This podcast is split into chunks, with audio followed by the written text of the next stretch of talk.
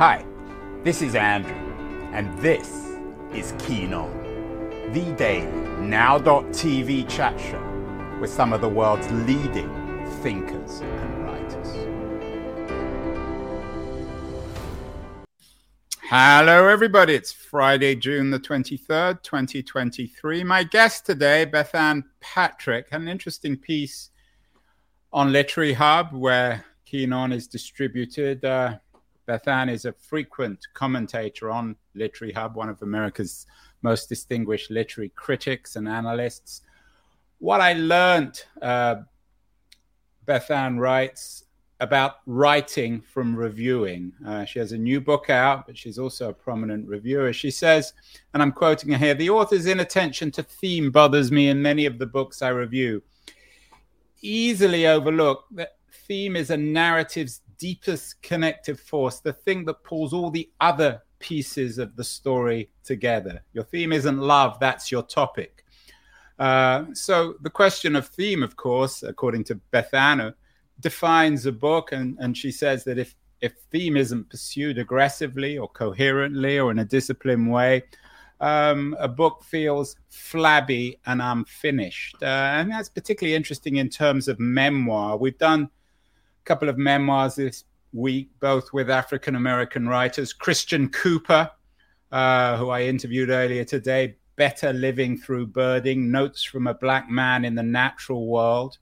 Uh, and uh, a black athlete, R.K. Russell, uh, some uh, National uh, Football League pro who came out as a bisexual man, The Yards Between Us. They're both memoirs built around the narratives of their life. So when I was thinking about Bethanne's comment on uh, the flabbiness and an unfinished quality of books, I wonder when someone writes a memoir, how to focus on theme. Is the theme your life or is the theme an element in your life? It's an appropriate question to begin uh, our conversation with Bethanne because she has a new memoir out Life B, Overcoming Double Depression. And, and Bethanne is joining us from her home in Washington, D.C. So, uh, Bethanne, welcome. Uh, I'm, I'm turning the tables on you. Uh, when one writes, let's leave aside your own particular memoir for the moment, but when one writes a memoir, is the theme one's own life or an element in that life? Well, first of all, Andrew, it's so delightful to be on this show with you uh, after knowing you on Twitter for such a long time. And I think it's fair to turn the tables because, after all, here I am telling authors in a LitHub piece about, you know, what I think their writing should be like. I found that one of the reasons it took me so long to write my memoir is that I, like many people, thought that a memoir was going to be about my life, but instead it really does have to be about an element of your life. And as I found out, and I'm sure some of your other guests who have written biographies and memoirs know, autobiographies, I should say, uh, you may cover almost the entire chronology of your life, but you're not covering everything that ever happened. And in my case, the connective tissue, the theme was about my mental illness, my depression, my double depression. But I discovered something about it in the writing that really changed things, which is that what I was really writing about was coming out from under the expectations of so many other people and groups in my life so that I could make my own decisions about how to become a healthy person. There's a doubleness to all this. You talk yes. about um, having this uh, this this awful condition called double depression, which we'll get mm-hmm. into. But there's a doubleness to the challenge of writing a, a memoir about a life in which you suffered from double depression. Yes. When the feeling of double depression is feeling that your life is flabby and unfinished. So, how do you get around that as a memoirist writing about depression? That was a nice pull there, Andrew. I appreciate it. Uh, I did feel that my life was flabby and unfinished. I felt that I had not gotten to the point where I was fully me. And I would say, because I was being treated for depression all along, I started treatment for depression in high school, essentially. And I would say something isn't right, something is off. I know this is not what life could be. And I want to, people weren't dismissing me out of unkindness or cruelty, but they were saying, you know, come on, just go take a walk, make it a happy day, think happy thoughts. And I kept saying, no, there's something that isn't functioning the right way. So it was really difficult. I felt like I had a double life in effect.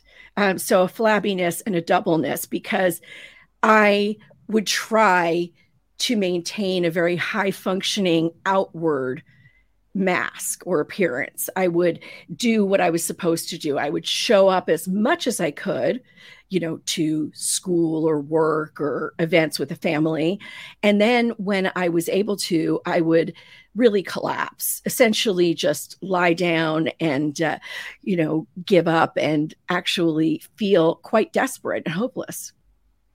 Perhaps an alternative title, uh, Bethanne, to the book is Becoming Fully Me. In, in terms of those other two biographies we dealt with, uh, Christian Cooper became fully himself after an unintended um, event, incident in Central Park when a, a white woman, uh, in some ways, threatened his life. Whereas um, oh. uh, R.K. Russell became fully himself, at least according to him, when he came out as a bisexual male what for you allowed you to become fully Bethanne Patrick? Is it knowing your condition of double depression, or was it the medication or the process that allowed you to escape from it? I will say that when I was finally diagnosed with this condition, it was an incredible relief. And it wasn't the medication helped tremendously.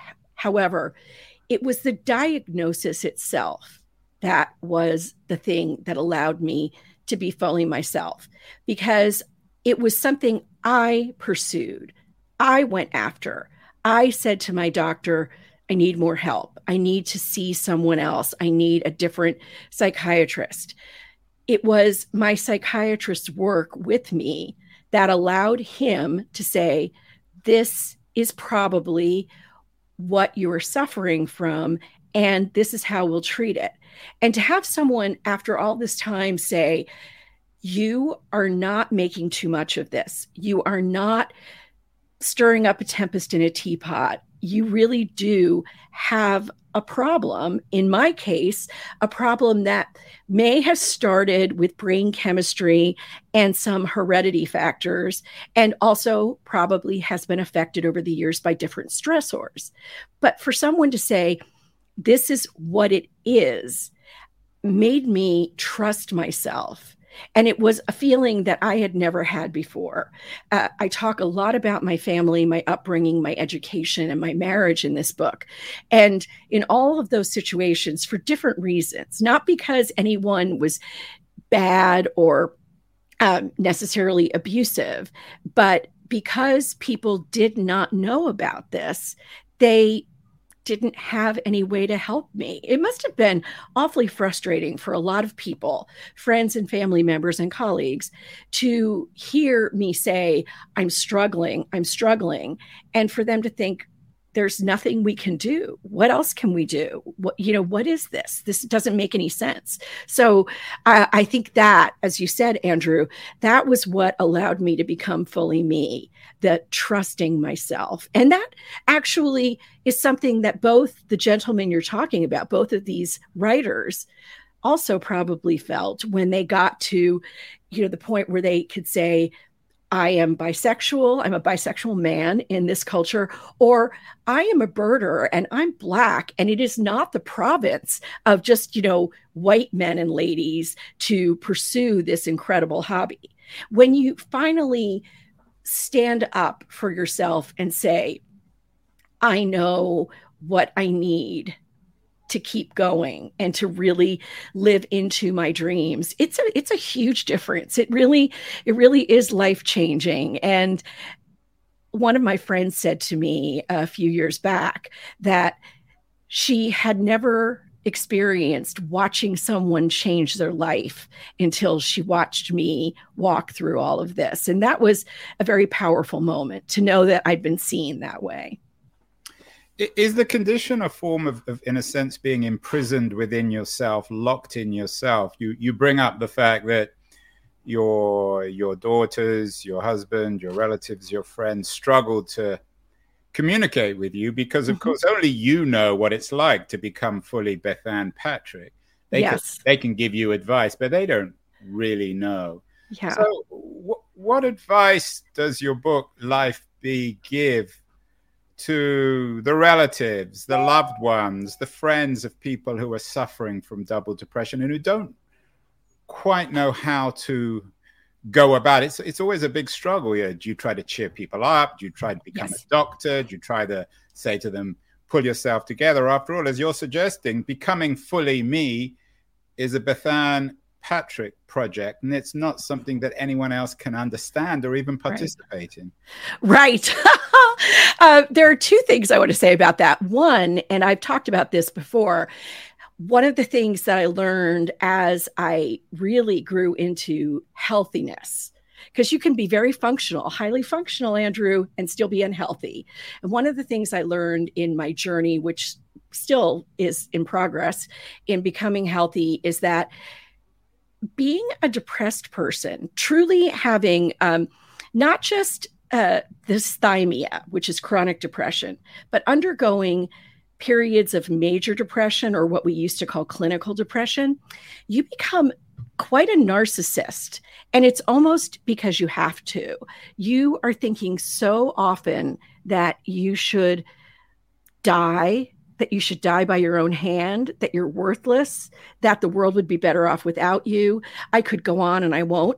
Uh, but you're thinking of that so often, and it's all about you. It's all about you. It's so much a narcissism, a kind of narcissism. And that doesn't mean it's the same as narcissist personality disorder. I'm just saying it is something that makes you quite solipsistic. Okay. And then the second thing I would say is that um, when you are in this kind of, of illness and you're trying to figure out how to get out of it, you have to deal finally, and this is another thing I've talked about with the sort of anxiety that underlies any kind of mental illness or psychological trouble. Anxiety is at the root of it all. And I always thought, oh, I'm not an anxious person. You know, I don't tap my fingers, you know, repeatedly. I don't um, do this or that. I had all of these ideas about what it meant to be anxious. And I didn't realize that actually I was very anxious. You know, you are very anxious when you're depressed. It's something that has a great deal to do. And that's why they call it depression and anxiety disorder on, you know, psychiatrists' um, bills and things like that. Did I miss think, part of the uh, question?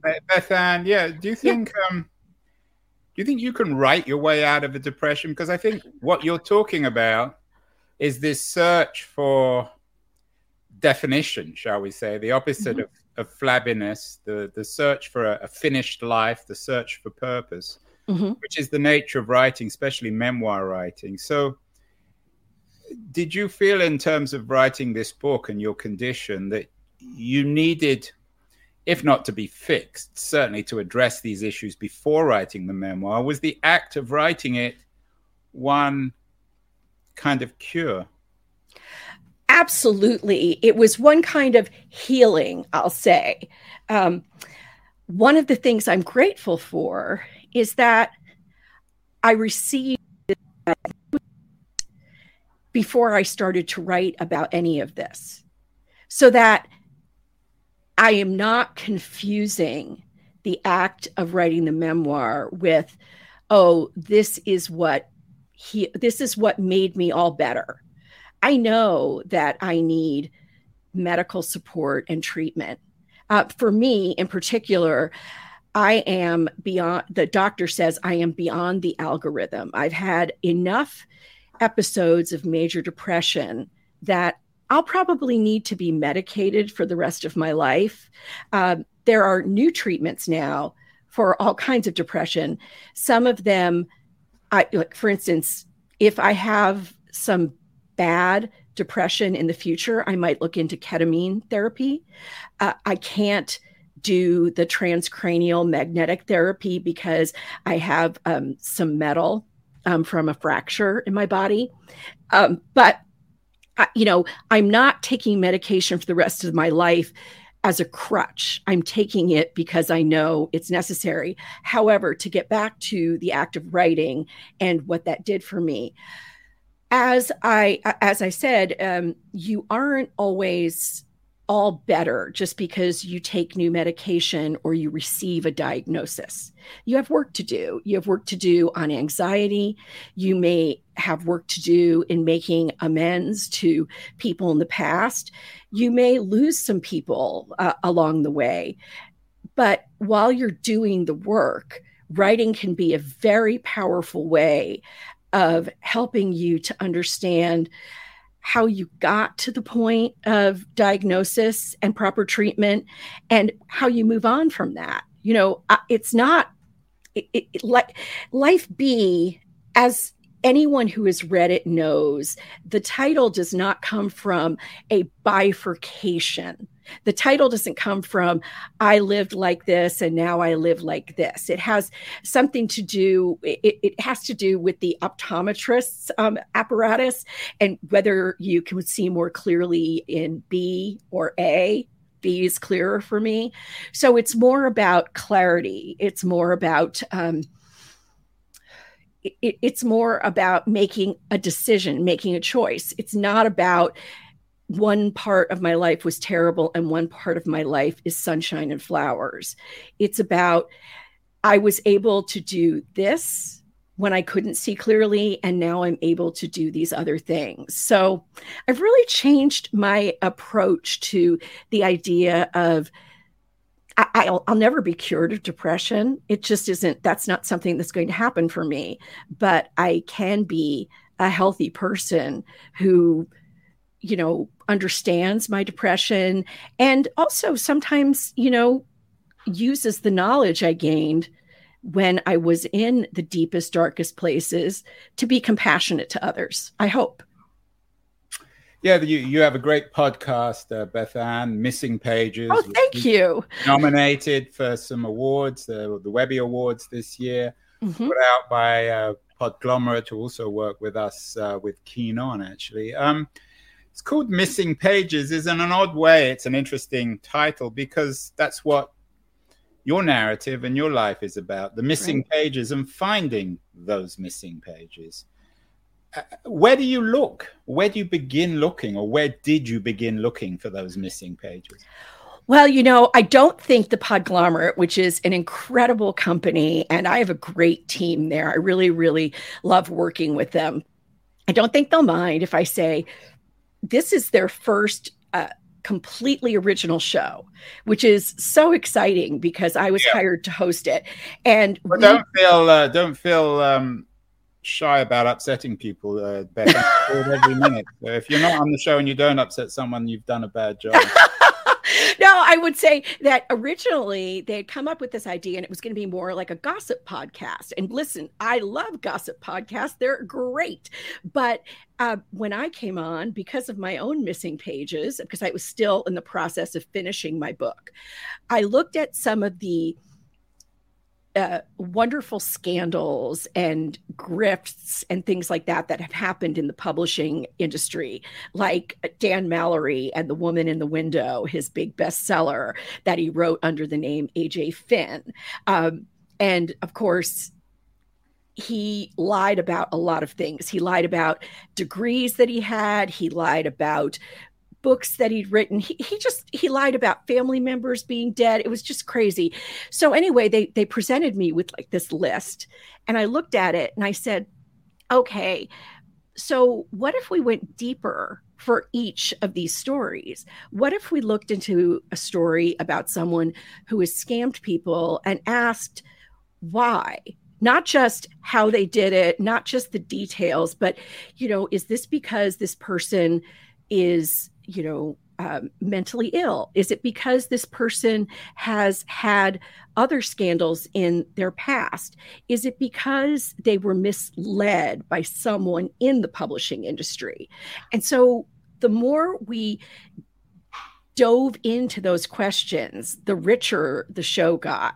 And of course, it also took us a little bit longer to produce and script than than we thought. But I think that's why people responded to it because I don't want to say necessarily that um, I didn't write the scripts all by myself, and it's not all about me because I had a producer and a, a, an assistant producer who just brought their A game to the table. Um, Kayla and Jordan, I want to give them shout outs um, for season one. But I think my saying, look, you know, I'm at a point in life where I'm thinking, about big issues and I'm thinking deeply about these issues. And I don't want to just get on and say, oh, ha ha ha, look at this, you know, silly, you know, this silly goose over here. I want to ask about, you know, what the goose's motivation is. Now I'm really mixing metaphors.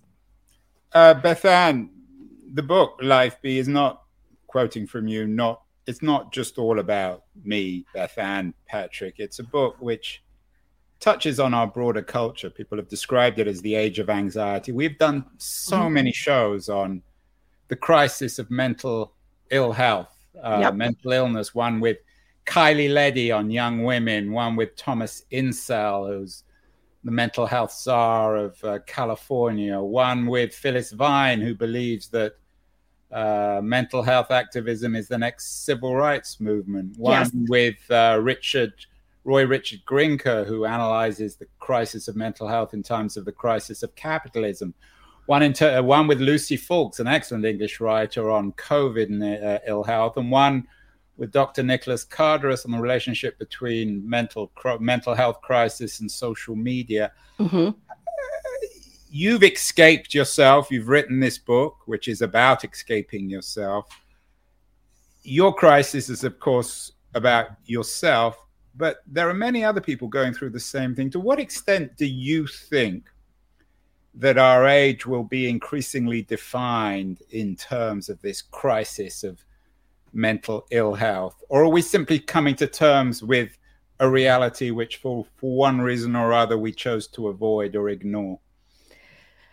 You know, it's always interested me to think about the ways in which mental health has been dealt with through the ages. And that's something I think it's important to put a pin in as we talk about this, Andrew, because some people might mistakenly believe that it's all you know because of social media or the pandemic or it's our modern times that are causing depression look you know um, we've been talking about acedia since the Middle Ages, and we were talking about depression and mental health in the time of Plato, as Dr. Kardaras um, pointed out. And these are things that have always concerned um, uh, human beings, our, our mental state. Now, when it comes to actually talking about it, that's a different thing. For instance, when you are working like Dickens in a bootblacking factory in England, maybe you're not spending your precious 15 minute break of the day talking about your mental troubles. You know oh god i feel so blue today. You know you're you're busy you know getting something to eat and drink and maybe stretching your limbs one of the things that I think has contributed to our discussions about mental illness and mental health is that we do have more leisure, right? We do. We um, we have more time for thought. And that has brought people like you and me into, you know, talking as whether as pundits or podcasters or writers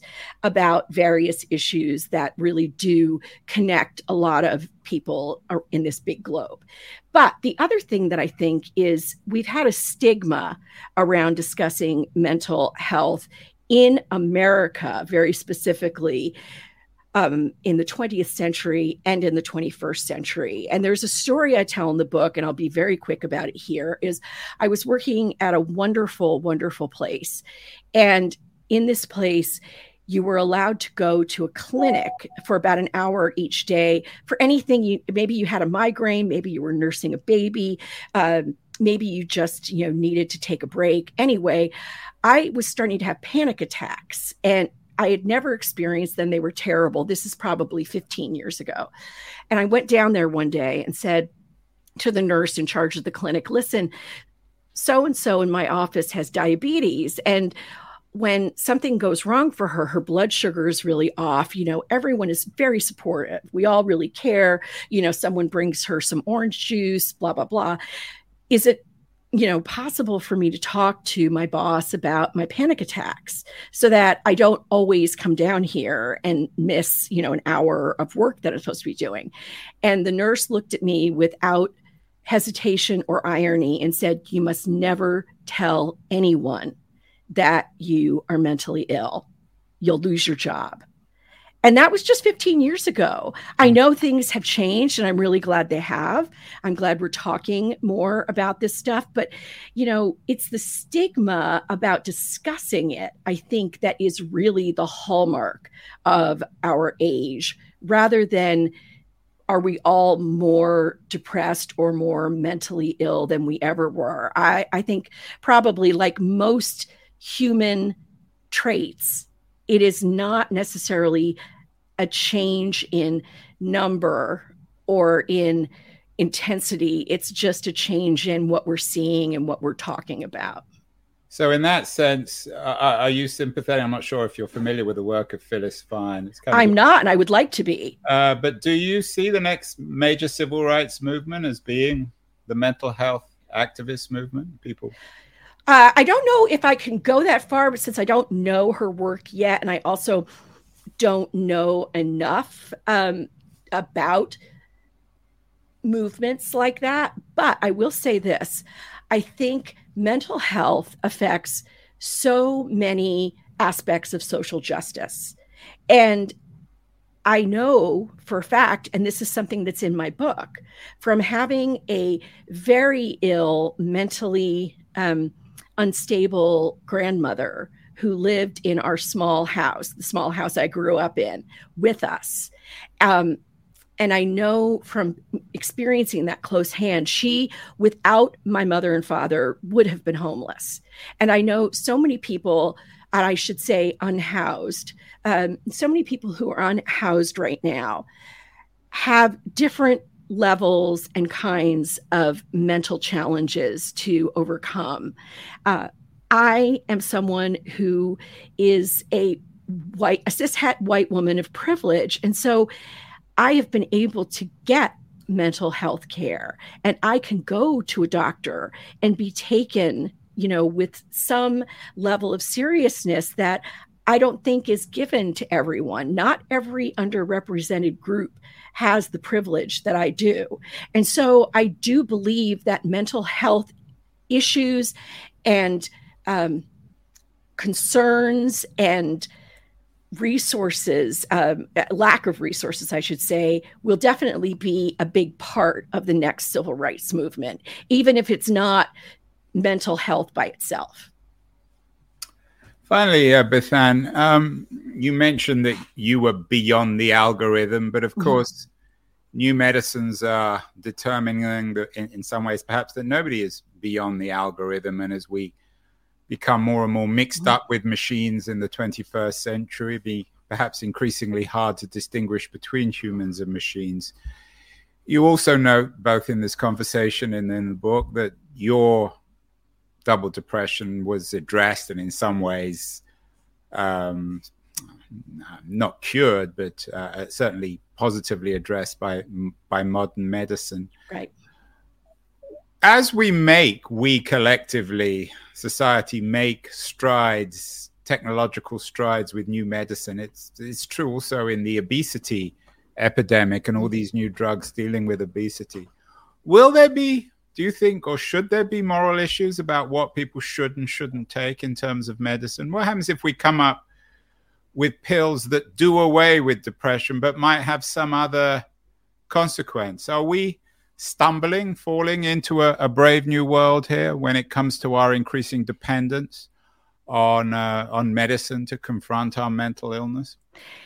I think this is really an important question, uh, Andrew. I'm so glad you asked it. And I wish I were someone who had a lot more information about it. I do think. Well, it's just your, yeah, I mean, maybe not. No, no, no, no. I will, I will give it. Here's your, your instinct as as a patient as someone who's gone through this process? My instinct as a patient is that there could be a lot done wrong with drugs that either you know take away something completely or drugs that are given in an involuntary manner or drugs that promise more than they can deliver.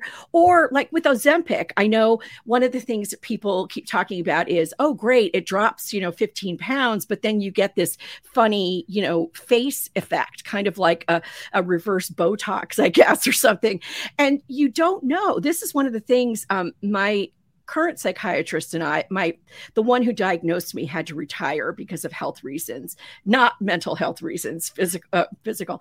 Uh, and so my current psychiatrist is very holistically inclined and we really look at the interactions between my drugs for my depression and my my double depression and how they work with other things that I take. And I'm not talking about Ozempic. I'm not taking that. But I think you don't know. And sometimes you don't know for a long time. You know, when Peter Kramer wrote Listening to Prozac, a lot of people like me who had started taking it thought, oh, don't rain on my parade. You know, Prozac is making it possible for me to get out of bed in the morning. But he was right to say, we don't know what it will be like when someone's been on Prozac for 30 years what will that effect have on them? And so, to go back to your question or your original question, I think there are going to be ethical considerations.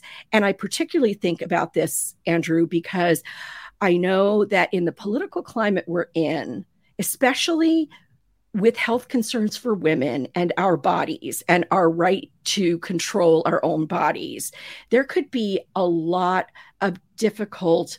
Mm there could be a lot of difficult things around uh, drugs that are used for moods, drugs that are used to stabilize people, um, things that uh, people believe are part of them and they're happy with them, but someone else thinks that they should be different. I, I think it is a very scary thing. It's a it's a big topic, and we need to talk about it more.